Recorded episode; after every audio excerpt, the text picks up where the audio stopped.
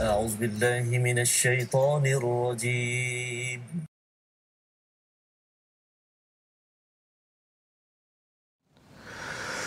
وإذا سألك عبادي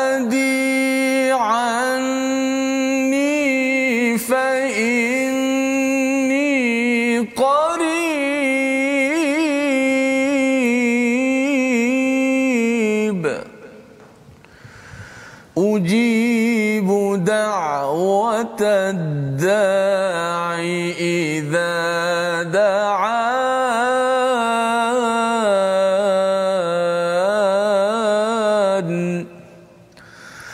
فليستجيبوا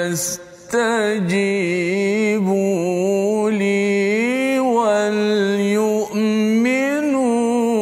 بي لعلهم يرشدون.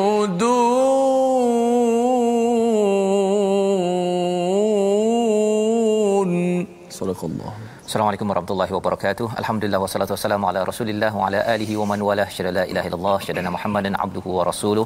Allahumma salli ala sayidina Muhammad wa ala alihi wa sahbihi ajma'in. Amma ba'du. Apa khabar tuan-tuan dan puan yang dirahmati Allah sekalian? Kita bertemu dalam My Quran Time baca faham amal pada hari ini. Kita didengarkan bacaan ayat 186 daripada surah Al-Baqarah sebentar tadi. Sebelum kita pergi kepada halaman 162 uh, surah Al-A'raf dan apakah intipati daripada ayat yang dibacakan oleh Ustaz uh, Tirmizi sebentar tadi adalah berkaitan dengan pentingnya kita berdoa kepada Allah Subhanahu Wa Taala. Dan ketika berdoa itu Allah menyatakan bahawa kita akan dijawab oleh Allah. Syaratnya ialah juga kita terus perlu menjawab kepada apa yang Allah perintahkan yang kita akan baca pada hari ini halaman 162 dan beriman. Kerana apa? Kerana apa yang kita minta itu sama ada Allah akan jawab sama baik ataupun lebih baik daripada apa yang kita inginkan tetapi Allah pasti beri yang terbaik kerana Allah lebih mengetahui apa yang terbaik untuk untuk kita. Jadi pada hari ini kita bersama dengan Ustaz Tirmizi. Apa khabar Ustaz? Alhamdulillah baik Ustaz. Apa ya? Alhamdulillah. Ya ayat yang amat istimewa awal kita Betul. pada hari ini ya untuk kita sama-sama panjatkan doa banyak-banyak kepada uh, rakan-rakan kita, kepada ahli negeri negara kita dan yang pastinya kepada ahli keluarga kita yang mungkin ada kepayahan ustaznya, yang mungkin ada kesakitan. Kita terus berdoa kerana doa itu adalah lambang bahawa kita ini adalah seorang hamba. Itulah yang kita akan baca dalam permulaan kita pada hari ini surah Al-Fatihah Ustaz. Silakan. أعوذ بالله من الشيطان الرجيم الحمد لله بسم الله الرحمن الرحيم الحمد لله رب العالمين الرحمن الرحيم مالك يوم الدين. إياك نعبد وإياك نستعين. اهدنا الصراط المستقيم. صراط الذين أنعمت عليهم غير المغضوب عليهم ولا الضالين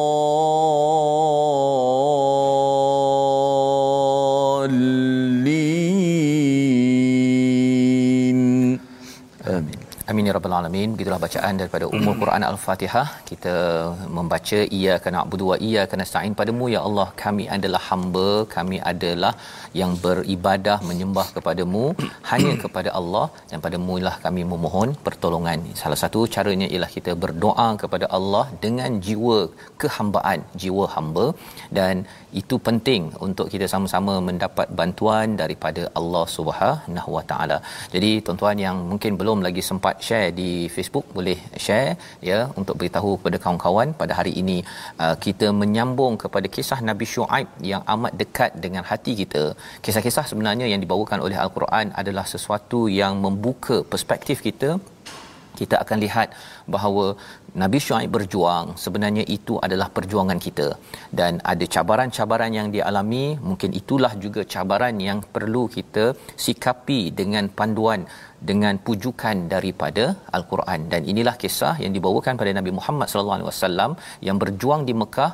Dan dengan bacaan inilah yang melembutkan hati Nabi para sahabat terus keep it up don't don't give up. Jadi pada hari ini apakah sinopsis bagi halaman 162 kita perhatikan. Pada ayat 88 kita akan melihat dialog Nabi Shu'aib dengan tokoh-tokoh di kalangan kaumnya dan azab gempa yang ditimpakan kepada mereka. Ini kita akan baca sehingga ayat 93 dan ayat 94 nanti kita akan lihat bahawa sunnah ataupun ketentuan Allah dalam memberikan kesempitan dan kelapangan sebelum membinasakan sesuatu kaum. Ha, ini yang kita nak perhatikan pada hari ini. Kesempitan dan kelapangan ya. Kalau kita lapang hari ini tuan-tuan ataupun kita ada kesempitan ini sebenarnya satu satu peringatan besar. Bagaimana kita nak memastikan kalau sempit kita diselamatkan Allah kalau kita senang kita tetap diselamatkan Allah. Kita tidak mahu jadi kepada orang-orang terdahulu yang disempitkan sebenarnya untuk disempitkan lagi ataupun dilapangkan itu sebagai peluang terakhir untuk dapat makan makanan yang terbaik lepas tu zas habis daripada kehidupan. Jadi sama-sama kita baca daripada ayat 88 hingga 92 bersama Ustaz Tirmizi Ali. Baik, terima kasih kepada Ustaz Tuan Fazrul, penonton, sahabat-sahabat Al-Quran, mari sama-sama kita uh, kita share uh, majlis kita pada hari ini. Uh, kita jadikan uh, mudah-mudahan asbab supaya masyarakat di luar sana dapat uh, melihat Al-Quran, belajar ilmu Al-Quran uh, sebagai satu usaha kita nak menghargai nikmat Al-Quranul Karim. Uh, moga-moga hati kita sentiasa terbuka, tidak dikunci dengan sentiasa kita tadabbur ayat-ayat Allah Subhanahu Wa Taala. Kan inilah petunjuk sebenar uh, dalam kehidupan kita untuk bertemu dengan Rabbul Jalil. Ayat 88 hingga 92 daripada surah Al-A'raf sama-sama kita baca. A'udzubillahi minasyaitonir rajim. قال الملا الذين استكبروا من قومه لنخرك يا شعيب قال الملا الذين استكبروا من قومه لنخرجنك يا شعيب لنخرجنك يا شعيب والذين آمنوا معك من قريتنا أو لتعودن في ملتنا قال أولو كنا كارهين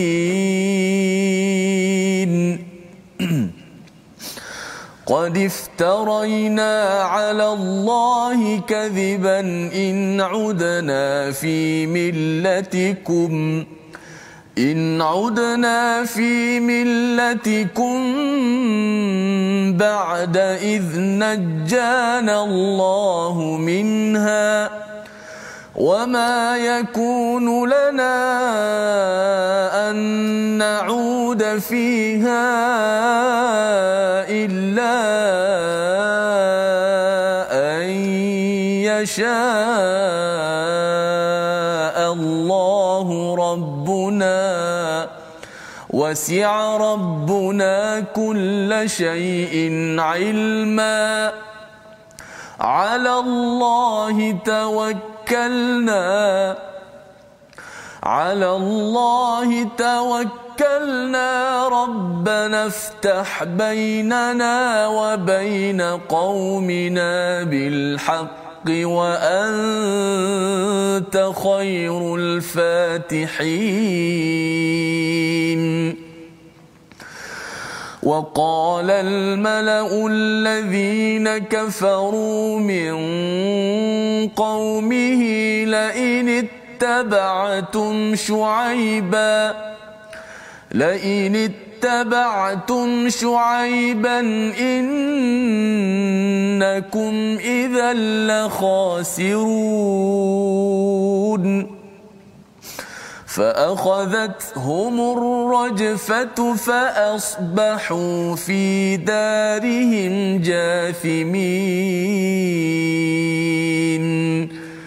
الذين كذبوا شعيبا كأن لم يغنوا فيها الذين كذبوا شعيبا كانوا هم الخاسرين. صدق الله العظيم. Surah Al-Azim gitulah bacaan daripada ayat 88 hingga 92. Terima kasih diucapkan pada Ustaz Tirmizi dan juga tuan-tuan yang bersama membaca sebentar tadi.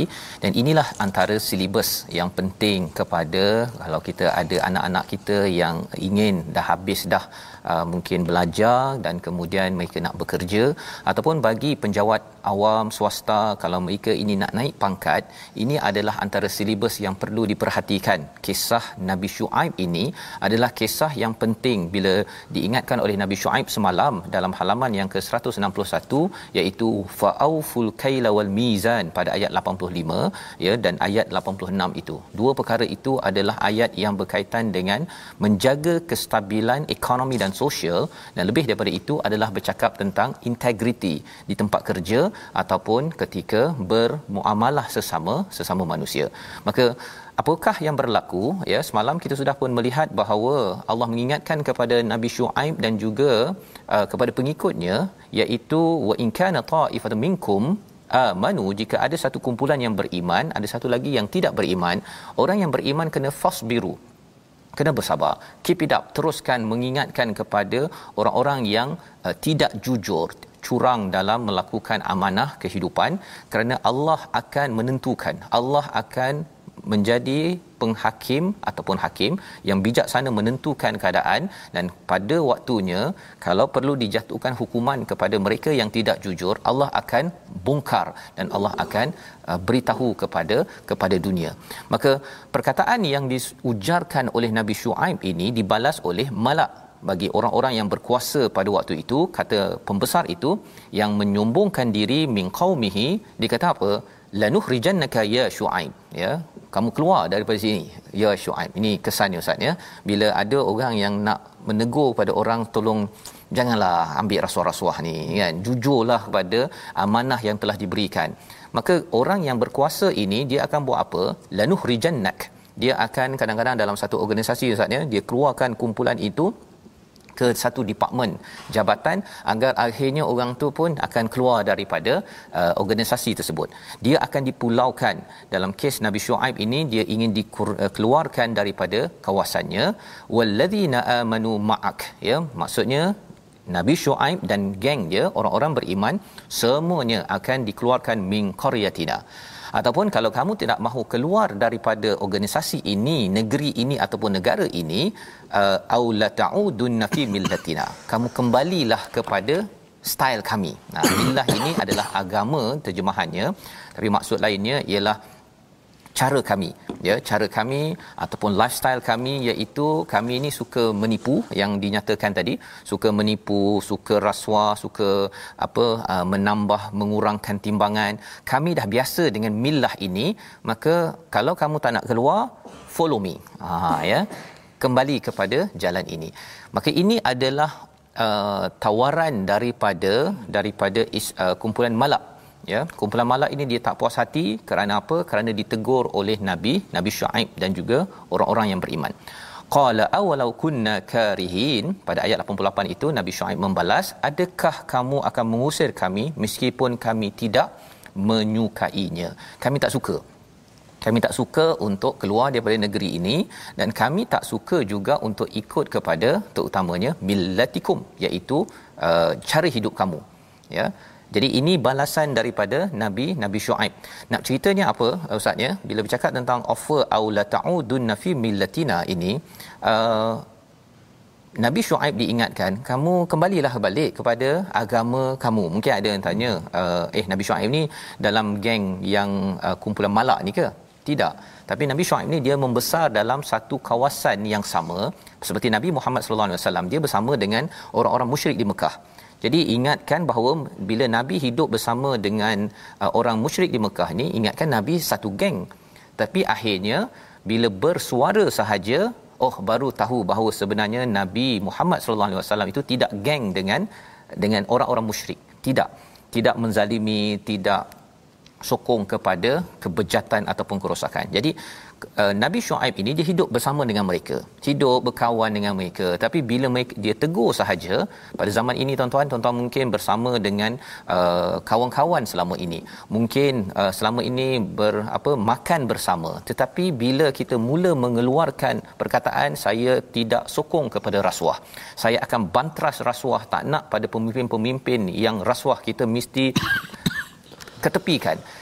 Apabila kita mula bercakap begitu maka apakah tindakan reaction daripada al-malak pembesar-pembesar ini? Mereka kata kamu watch out. Ha ya. Sama ada kamu akan dikeluarkan daripada geng kami kumpulan ini ataupun kamu kena kembali balik pada style hidup kita. Jadi inilah yang dibalaskan oleh nabi nabi Shu'aib bahawa ini perkara yang kami tak suka. Kami takkan buat malah disambung pada ayat 89 sesungguhnya kami telah mengadakan pembohongan yang besar terhadap Allah jika kami kembali kepada agama kamu iaitu jalan hidup menipu ya ambil rasuah semua itu adalah millah jalan hidup orang-orang pada zaman Nabi Shu'aib. Jadi kita perasan di sini sebenarnya tuan-tuan ini adalah perjuangan ekonomi ustaz ya. Memastikan orang jujur ini ini adalah satu perjuangan tauhid. Betul. Dia bukannya kalau kita perasan tak ada pula yang cakap uh, dalam ayat ini berkaitan dengan sembah berhala mm-hmm. pasal berhala pada waktu ini adalah berhala ekonomi yang curang Ha, itu dia punya berhala dia. Dia tak macam Nabi Nuh ataupun kalau kita lihat kepada Nabi apa Nabi Musa nanti bila Bani Israel lepas tu dia nak sembah kepada asnam ya bila dia lihat bila dah diselamat daripada Firaun dia tengok ada orang sembah berhala dia nak sembah berhala. Hmm. Itu satu. Tetapi berhala pada waktu zaman Nabi Syuaib ini adalah ekonomi yang curang orang yang ada kuasa kerja dengan kerajaan tapi lepas tu dia ambil duit ataupun ada yang mewujudkan komplot geng dia kacau orang zaman sekarang dia dinamakan gangster ataupun kartel.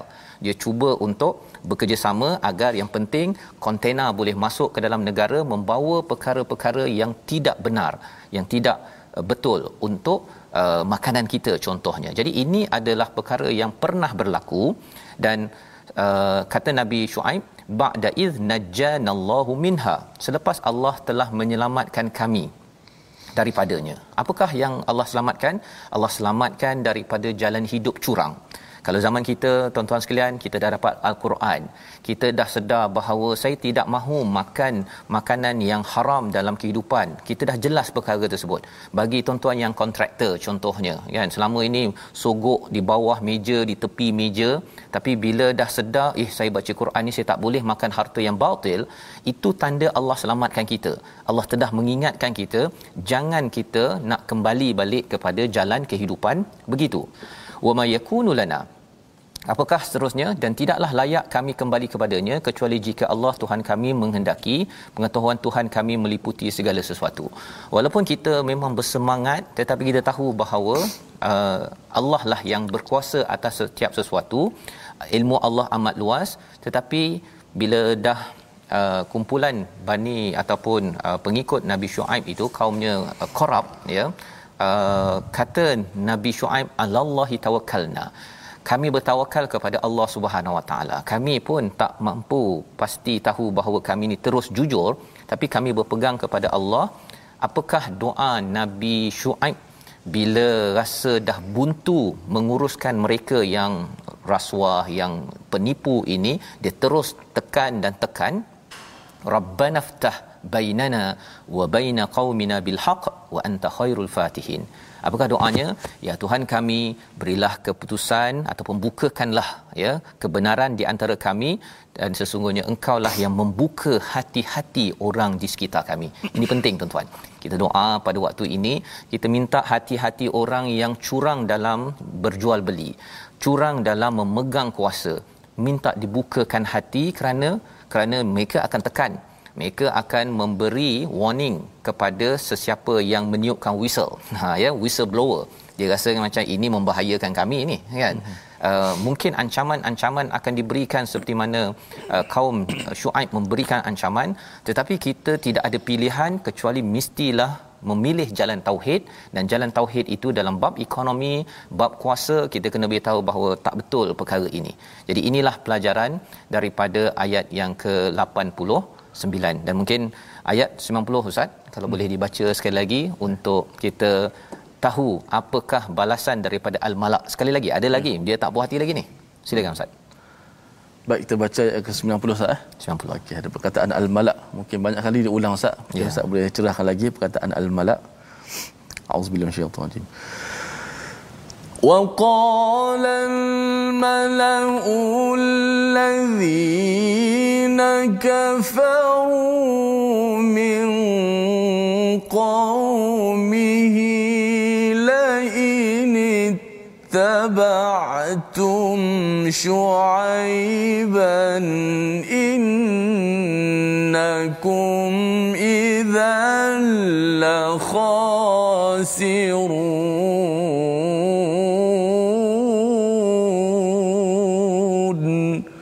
Sadaqallahu alaihi Dan pembesar-pembesar daripada kaumnya Syuaib yang kafir berkata sesama mereka sesungguhnya jika kamu mengikuti Syuaib sudah tentu kamu menjadi orang-orang yang yang rugi. Jadi mula-mula Nabi Syuaib telah di ditawarkan ataupun uh, pembesar-pembesar itu malak itu dia kata pada Nabi Syuaib ya bahawa uh, kamu nak ikut kami ke ataupun keluar dan kemudian bila lepas itu dibuat propaganda kepada orang ramai. Dia kata kalau siapa follow ikut pada Nabi Syuaib yang anti rasuah ini kamu akan rugi. Habislah periuk nasi kamu nanti. Kamu pasti akan rugi. Ini ancaman daripada pembesar yang kita nak lihat lagi apakah yang berlaku selepas itu. Tapi kita lihat dahulu perkataan pilihan kita pada hari ini. Iaitu perkataan yang disampaikan yang ada ialah ada ataupun awada iaitu kembali sebagaimana digunakan pada ayat yang ke-88 perkataan ini berulang 63 kali. Maksudnya kembalilah ya wahai nabi syuaib wahai orang-orang yang pengikut nabi syuaib yang anti rasuah anti penipu ini kamu kembalilah follow kita dapat dah banyak komisen ni kan? Banyak dah harta yang kami dapat untuk bagi makan anak kami pada waktu susah ini waktu senang ini. Tetapi itu tidak diendahkan oleh nabi syuaib kita kena kuat semangat kerana itu perjuangan tauhid dalam berhadapan dengan kumpulan ekonomi yang bejat yang tidak jujur dalam sesebuah negeri, dalam sebuah organisasi ataupun dalam sesebuah negara. Jadi kita berehat sebentar, kita kembali semula selepas ini kita melihat apa yang berlaku ya, adakah Nabi Shu'aib akan terkeluar ataupun habis hancur kepada pengikut yang istikbar, yang sombong, yang menipu terus rasuah dalam kehidupan. Kita berehat sebentar my Quran time baca faham aman insyaallah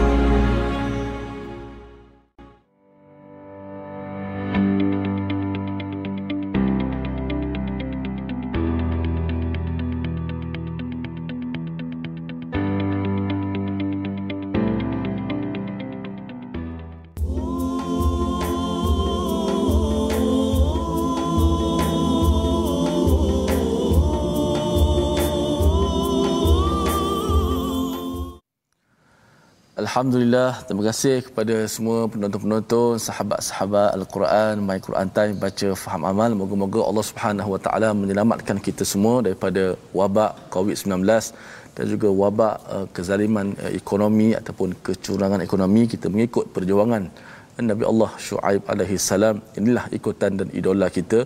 Uh, moga-moga ia sampai kepada mereka-mereka dan Allah Taala berikan petunjuk hidayah kepada mereka daripada al-Quran ini uh, kita nak belajar sedikit ilmu tajwid pada hari ini. Uh, seperti biasa uh, kita membicarakan tentang hukum berkaitan dengan perkara-perkara yang tambahan yang berkaitan dengan apa nama ni perkara-perkara yang menegah daripada berlakunya izhar. Okey perkara yang menegah daripada berlakunya idgham. Maaf okey. Antaranya perkara-perkara yang menegah daripada berlakunya idgham dalam hukum nun sakinah dan tanwin antaranya ialah apabila berlaku bacaan saktah maka wajib diizharkan. Ini adalah bacaan daripada imam kita imam Hafs mengikut tarikh asy-Syatibiyah uh, pada ayat surah uh, al-qiyamah uh, pada ayat yang ke-27 uh, surah al-qiyamah. Iaitu kalla idza balagatit taraqi wa qila man raq. Kalau kita lihat di situ ada nun mati ha, kemudian bertemu dengan ra kita dah belajar hukum idgham nun mati kalau bertemu dengan ra dengan bertemu dengan lam berlaku idgham kat situ kan idgham bila gunnah. Ha, tapi di sini kita tak boleh baca seperti mana idgham. Ha, ini ini pengecualian. Tak boleh kita baca waqila marraq. Tidak. Ha, di sini kita tertegah untuk berlaku idgham bila gunnah kerana di sini adalah bacaan saktah saktah apa dia? Ini bacaan-bacaan yang jarang kita dengar. Biasa kita baca surah yasin ya, saktah. Imam kita imam hafs an asim pada kalimah uh, waqila man raq dalam surah al-qiyamah ayat yang ke-27 dibaca dengan saktah. Berhenti seketika tanpa menarik nafas. Waqila man raq begitu bacaannya. Ha, di sini tak boleh kita ikut kaedah idgham eh. Kerana apa? Kerana ada bacaan saktah mengikut imam kita imam hafs an asim uh, daripada Tariq Asy-Syatibiyah. Boleh Ustaz. Okey, terima kasih hmm. ucapkan pada Ustaz Tirmizi. Hmm. Saktah Ustaz ya. ya kita belajar pada hari ini. Moga-moga hmm. tuan-tuan terus kita faham tentang bagaimana mengamalkan saktah dalam hmm. dalam bacaan kita. Ada scene kecil Ustaz ya. Betul. Ya, ada scene kecil. Baik. Jadi kita nak menyambung kepada kisah Nabi Shu'aib yang panjang Ustaz ya sebenarnya hmm. dan kita dah baca sampai ayat 92 sebentar tadi. Apa yang berlaku kepada kisah Nabi Shu'aib ini? Ini sebabnya uh, Nabi Shu'aib ini dia bila diberi warning oleh malak tu dia kata aula ta'udun nafi millatina ayat 88 tu Ustaz ya. Hmm. Dia sebenarnya zaman sekarang dia ada je apabila bab-bab agama ni dia kata tak apalah awak kembali balik style kami. Nanti saya bagi awak ruang untuk baca Quran uh, satu slot ya yang lain hmm. tu dia kembali balik kepada dia punya rutin kehidupan rasuahnya hmm. tu sekadar ha. baca je ha. ataupun kadang-kadang dia sponsor pergi haji ustaz oh ha dia sekarang ni ada rasuahnya bukan rasuah pergi uh, tengok apa tengok wayang ke hmm. beli rumah ke dia bagi pergi umrah haji pun ada juga oh. ya ha. jadi ini adalah cara bagaimana malak melaksanakan tugas ya pembesar-pembesar ini dia nak kembalikan pada lifestyle dia kamu tak suka apa okey saya bagi gula-gula kepada kamu agar nanti kamu senyap. Ya? Hmm. ha, tetapi kalau kita mula bercakap ataupun menegur yang itu mereka tidak suka. Inilah yang mereka terus tekan dan tekan dan akhirnya apabila mereka membuat kempen bahawa jangan ikut Nabi Shu'aib pada ayat yang ke-90 kamu akan rugi maka berlakulah gempa kepada mereka fa asbahu fi darihim jathimin mayat-mayat bergelimpangan kerana kederhakaan mereka mereka tak sembah berhala berhala yang fizikal tapi berhala ekonomi yang penipu ini dia menyebabkan boleh diberi gempa dan alladzina kadzabu mereka itu mendustakan syuaib ka'allam ya'nau fiha apa yang berlaku ialah kalau tuan-tuan kita ustaz ni kalau pergi ke kawasan Madian ini nampak macam tak ada tak ada tak ada orang kaya kat situ. Mm-hmm. Mereka ni kaya tapi Allah hancurkan ya hancurkan sehancur-hancurnya seperti mereka ni tak pernah ada. Ya kalau dulu mungkin bisnesnya besar Allah boleh hancurkan saja bisnes jadi kosong. Dan kalau kita tuan-tuan masih lagi ada kerja syarikat kita masih wujud lagi uh, tidak apa macam padang apa padang jarak padang terkukur hmm. sebenarnya itu maksudnya Allah sedah memberi ruang agar kita cepat-cepat kembali kepada uh, ekonomi yang jujur kerana itu lambang tauhid kerana kalau tidak Allah akan hancurkan seperti mana kepada nabi ataupun pengikut Nabi Shu'aib ini bisnes-bisnes mereka rumah-rumah mereka hancur. Jadi padang jarak padang terkukur di kawasan Madian itu alladzina kazzabu syu'aiban kanu humul khasirun. Yang rugi sebenarnya siapa? Yang mendustakan kepada uh, kejujuran amanah tauhid kepada Allah Subhanahu Wa Taala. Jadi kita nak baca seterusnya ayat 93 hingga 95 apa respon Nabi Shu'aib? Silakan Ustaz. Baik. Auzubillahi minasyaitanir فتولى عنهم وقال يا قوم لقد ابلغتكم رسالات ربي ونصحت لكم فكيف آسى على قوم كافرين؟ وما أرسلنا في قرية من نبي إلا أخذنا أهلها إلا أخذنا أهلها بالبأساء والضراء لعلهم يضرعون.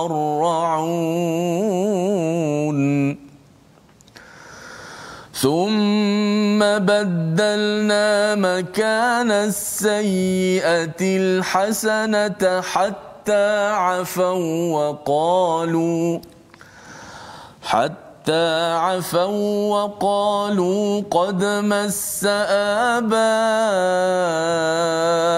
الضراء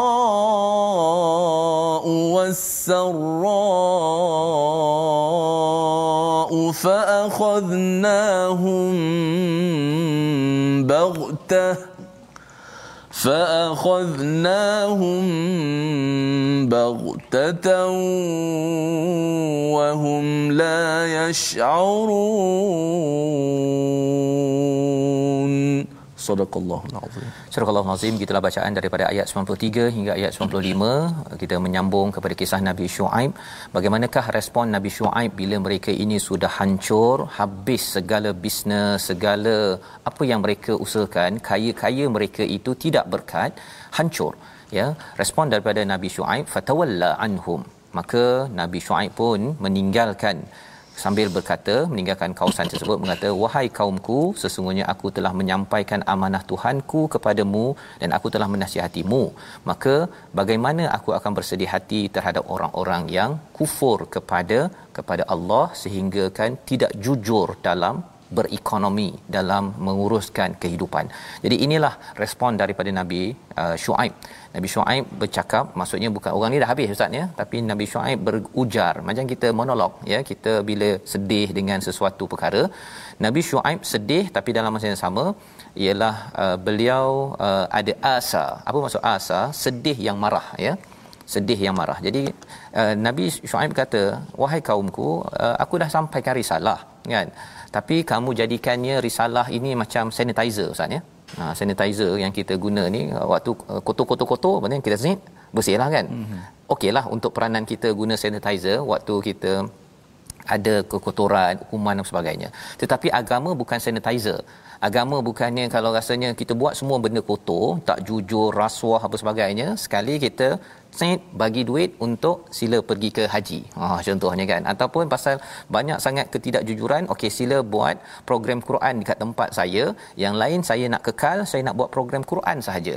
Itu agama sebagai sanitizer yang kita tidak buy in kita tidak bawa idea begitu kalau nak bersih bersihkan semua ya uh, kerana apa kerana kita khawatir kita hanyalah kembali kepada millatina ya seperti mana yang diinginkan oleh malak. Malak dia nak terus berkuasa dan dia tak nak ditegur kepada perkara lain kecuali ha, okey letak agama pada satu sudut sahaja. Jadi nasihat yang diberikan wa nasahtu lakum aku telah memberi nasihat fa kaifa asa ala qaumin kafirin. Dalam sedih nabi syuaib tapi nabi syuaib memujuk diri. Mengapa aku nak sedih marah sangat kepada orang yang kufur? Selama ni dia dah tak kisah tapi nak buat macam mana? Ha, kan? Jadi Nabi Shu'aib sedih ya marah tapi dalam masa sama juga memujuk hatinya dalam ayat yang ke-94 wama arsalna.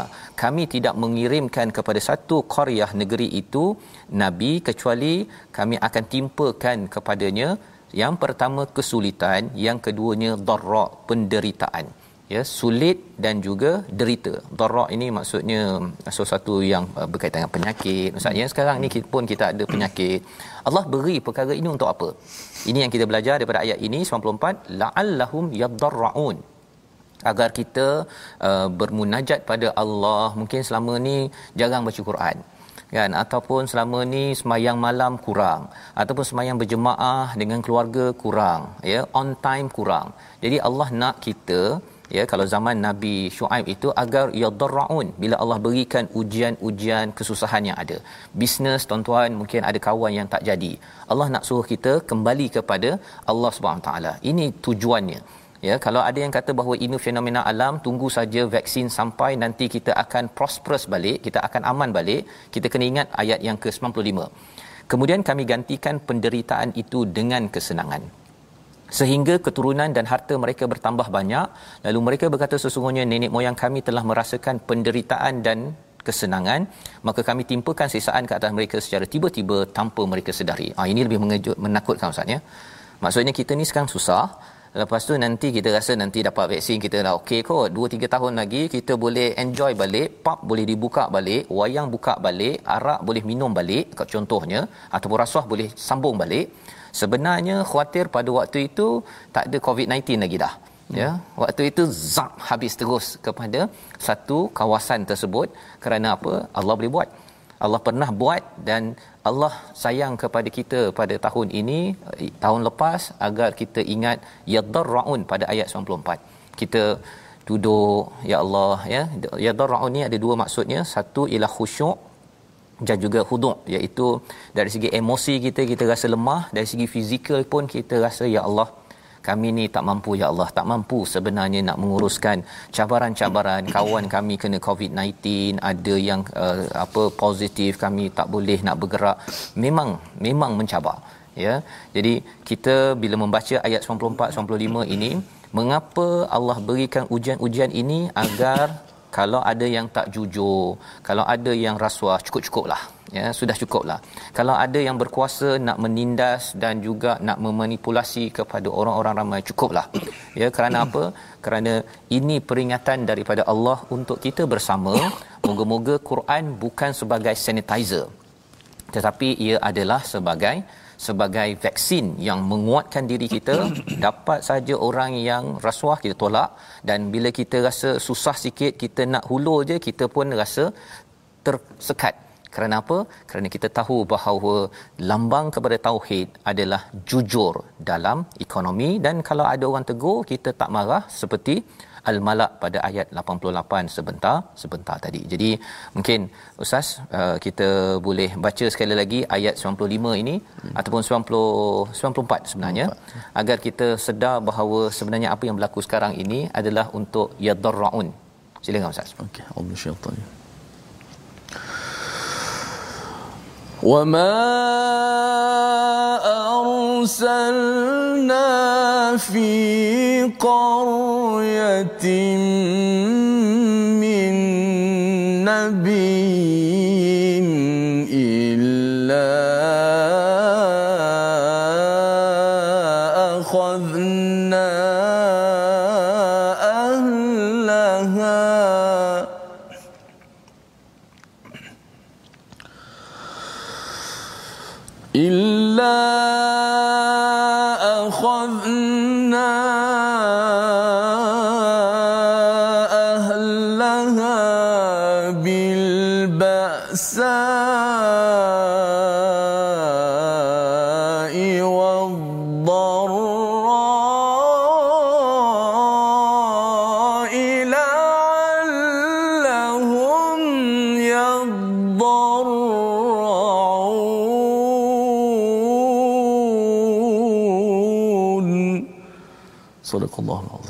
kami tidak mengutus seorang nabi pun kepada suatu negeri Allah membawakan kepada kita sunnah-sunnah nabi.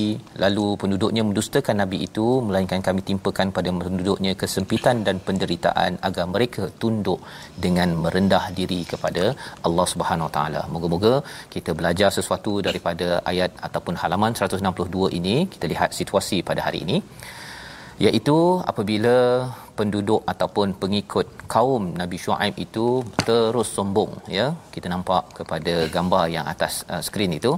Kalau di sebelah kanan atas itu kalau ikut sistem Shu'aib korang akan jadi rugi ya. Uh, dan ditertawakan.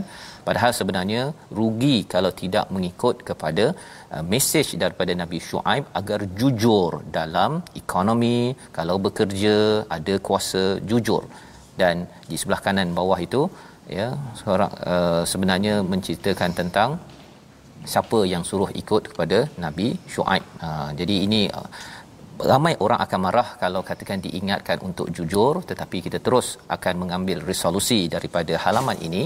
Yang pertama, berjaga-jaga dengan orang yang suka menipu dalam transaksi, dalam bisnes, dalam tempat kerja ya kerana orang-orang ini akan menyebabkan makin hancur bagi sesuatu perkara ya malah dia akan menarik kita untuk join bersama. Yang pertama. Yang kedua, elakkan menipu dalam bisnes kerana ia menipu Allah Subhanahu Wa Taala. Elakkan menipu di tempat kerja kerana ia menipu Allah Subhanahu Wa Taala. Dan yang ketiga, apabila ada ujian cepat-cepat tunduk kepada Allah agar Allah bantu. Dan inilah yang kita ingin doakan. Allah doakan Allah izinkan kita ustaz ya untuk kita ini dibantu dan dibantu dari masa ke semasa. Ayat 94 itulah yang kita ingin pasakkan ya. Ini bukan sekadar kisah zaman lalu tetapi kalau kita perasan hari ini adalah permulaan juz ke-9 ustaz ya. Yeah. dia punya mood ni dah lain dah. Juz 8 juz 9 ini juz 8 banyak cerita pasal tauhid dan mula masuk pada surah al-a'raf ini mula bercerita tentang kisah pertama istikbar sombong. Daripada iblis itulah yang menjatuhkan dia. Bila kita ada kuasa bila kita nak naik kita boleh naik. Tetapi bila kita nak jatuh salah satu punca jatuh itu ialah kufur dan yang keduanya adalah sombong kepada Allah. Mana-mana sahaja negeri ataupun negara ada kufur, dia dia tak semestinya jadi kafir, dia kufur kepada peringatan daripada Allah, mula sombong sahaja walaupun dia mungkin beragama Islam, apatah lagi kalau bukan beragama Islam, hmm. maka itulah pun, punca untuk mendapat kejatuhan kita boleh lihat daripada sejarah dan itulah yang kita ingin jaga-jaga. Jangan sampai negara ini jatuh disebabkan oleh kekufuran dan Allah memberikan Allah sayang kepada negeri dan negara dan dunia ini dengan Allah berikan baksa iwad darra Allah berikan kesulitan dan juga penderitaan agar kita sama-sama betul-betul rasa diri kita ini amat-amat tunduk amat-amat lemah dan kita berdoa pada Allah Subhanahu Wa Taala agar Allah pimpin kita pimpin pemimpin kita dan kita kalau dilantik jadi pemimpin jangan sampai kita tidak jujur menguruskan amanah yang diberikan oleh rakyat kita. Jadi kita sama-sama dengan Ustaz Tirmizi membacakan doa. صدق الله العظيم صدق الله العظيم اللهم ارحمنا بالقرآن وأكرمنا بالقرآن وارفعنا وانفعنا بالقرآن اللهم أدبنا بأدب القرآن وخلقنا بخلق القرآن وعلمنا بعلم القرآن واشف أمراضنا بالقرآن اللهم اجعلنا اللهم أدخلنا الجنة بشفاعة القرآن يا حنان يا منان يا بديع السماوات والأرض اللهم ارحم أمواتنا بالقرآن اللهم ارحم أمواتنا بالقرآن يا رب العالمين Ya Allah, kamulikanlah kami dengan Al-Quran, Ya Allah. Ya Allah, rahmatilah kami dengan Al-Quran. Ya Allah, kau manfaatkanlah kami dengan Al-Quran, Ya Allah. Ya Allah, adabkanlah kami dengan adab Al-Quran, Ya Allah. Ya Allah, kau akhlakkanlah kami dengan akhlak daripada Al-Quran, Ya Allah. Ya Allah, ilmukanlah kami dengan ilmu Al-Quran, Ya Allah. Ya Allah, kesembuhkanlah orang-orang yang sakit di kalangan kami dengan Al-Quran, Ya Allah.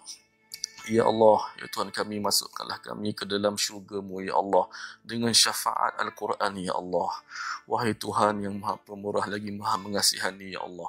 Ya Allah, rahmatilah orang-orang yang telah pergi meninggalkan kami dengan Al-Quran, Ya Allah.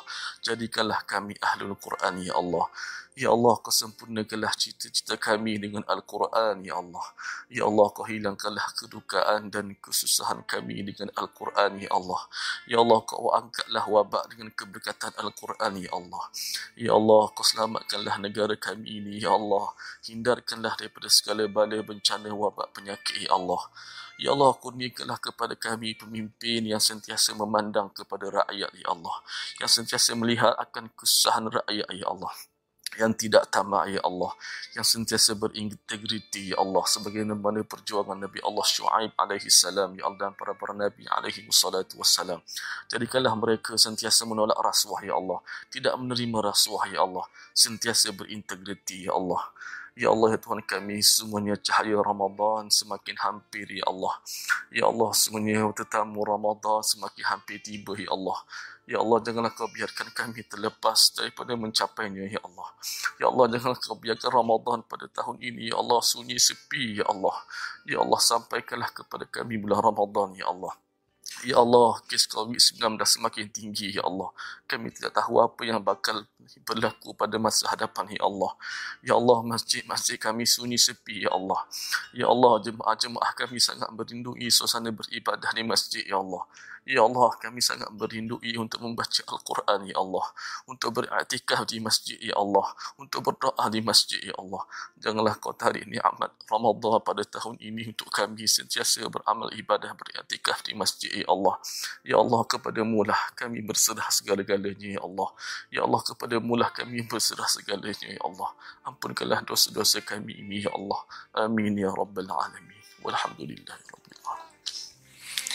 Amin amin ya rabbal alamin. Moga-moga Allah menjadikan kita di kalangan orang-orang yang yadarraun yang tunduk kepada Allah Subhanahu Wa taala.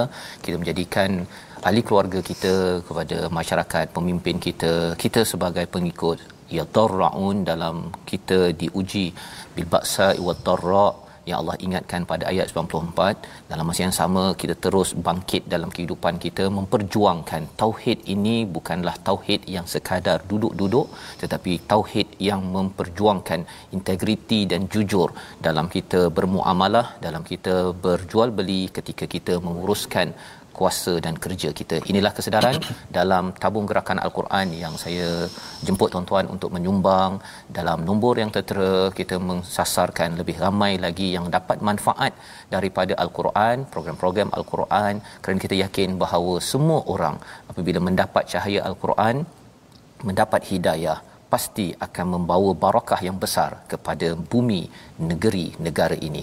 Kita bertemu lagi pada ulangan pada jam 5 petang pada jam 10 malam dan juga 6 pagi kita program ini dibawakan oleh Mufas yang terus memperjuangkan integriti dalam kehidupan. My Quran Time, baca faham aman insya-Allah.